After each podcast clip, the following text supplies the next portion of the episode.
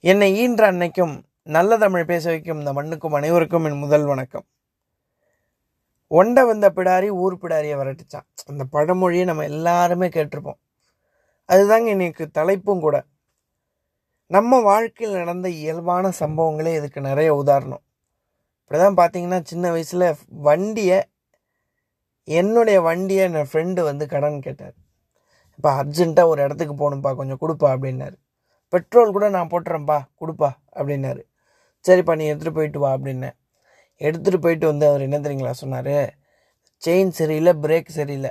நிறைய விஷயங்கள் சரியில்லை. இதெல்லாம் சரி பண்ணு புரியுதா? அதுக்கப்புறம் தான் அடுத்த தடவை நான் ஓட்ட முடியும் அப்படின்னாரு. என்னமோ அவர் வண்டியை ஒர்க் ஷாப்பில் விட்ட மாதிரி நம்மக்கிட்ட பேசுகிறாரு அப்போ தான் நான் புரிஞ்சுக்கிட்டேன். ஓஹோ ஒன்றை வந்த பிடாரி ஊர் பிடாரி எப்படி தான் வரட்டுமா அப்படின்றத நான் அன்றைக்கி தான் புரிஞ்சுக்கிட்டேன். நிறைய அழகழகான சம்பவங்கள் சின்ன சின்ன சம்பவங்கள் நம்ம வாழ்க்கையில் நினச்சி பார்க்குறப்ப ரொம்ப மகிழ்ச்சியாக இருக்கும். நம்ம எல்லாருமே கவர்மெண்ட் பஸ்ஸில் இங்கேருந்து ஏதாவது ஒரு ஊருக்கு போயிருப்போம். அதில் மெயினாக அந்த த்ரீ சீட்டரில் கார்னரில் ஜன்னல் ஓரமாக உட்காருதுன்றது ரொம்ப சுகமான விஷயம். அந்த த்ரீ சீட்டரில் ரெண்டு பேர் மட்டும் உட்காந்துட்டு மூணாவது ஒரு ஆள் வர்றதுக்காக வெயிட்டிங்காக இருக்கிறப்ப ஒரு குண்டான ஆள் நம்மக்கிட்ட பர்மிஷன் கேட்டார் அப்படின்னா அவருக்கு ஓகேன்னு சொல்லிவிட்டு அவர் உட்கார்ந்த பிறகு நமக்கு இடம் இல்லாமல் கஷ்டப்பட்ட நிறைய பேர் நம்மள இருப்போம். அது என்ன விஷயம்னு கேட்டிங்கன்னா ஒண்ட வந்த பிடாரி மாதிரி அவர் வருவார். அந்த குண்டா உள்ள ஆள் எப்படி உட்காந்தாலும் அவருக்கு கச்சிதமாக உட்காந்துரும் ஆனால் மிச்சம் ரெண்டு பேர் நசுங்கிறது அவருக்கு தெரியுமா தெரியாதான்னு கடவுளுக்கு தான் வெளிச்சம். அப்போ தான் நம்ம நினைப்போம் எப்பா நீங்கள் உட்காந்துட்டே வாங்கப்பா நான் கடைசி வரை நின்றுக்கிட்டே வரேன்னு நம்ம எந்திரிச்சிருவோம். இதுதான் ஒண்டை வந்த பிடாரி ஊர் பிடாரியை விரட்டின கதை. இது இன்னும் ஒரு அழகான சம்பவத்தை நான் சொல்லலாம் அப்படின்னு ஆசைப்பட்றேன். என்னன்னு கேட்டிங்கன்னா இப்படி தான் ஒரு குடும்பத்தில் மாடு வளர்த்துருக்காங்க. திடீர்னு பயங்கரமான மழை பெஞ்சுதான்.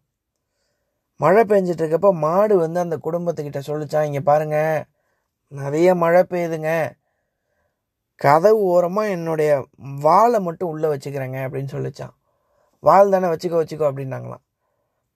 இன்னொரு நாள் அவங்கள கூப்பிட்டீங்க பாருங்கள் வாழை வைக்க சொன்னீங்க.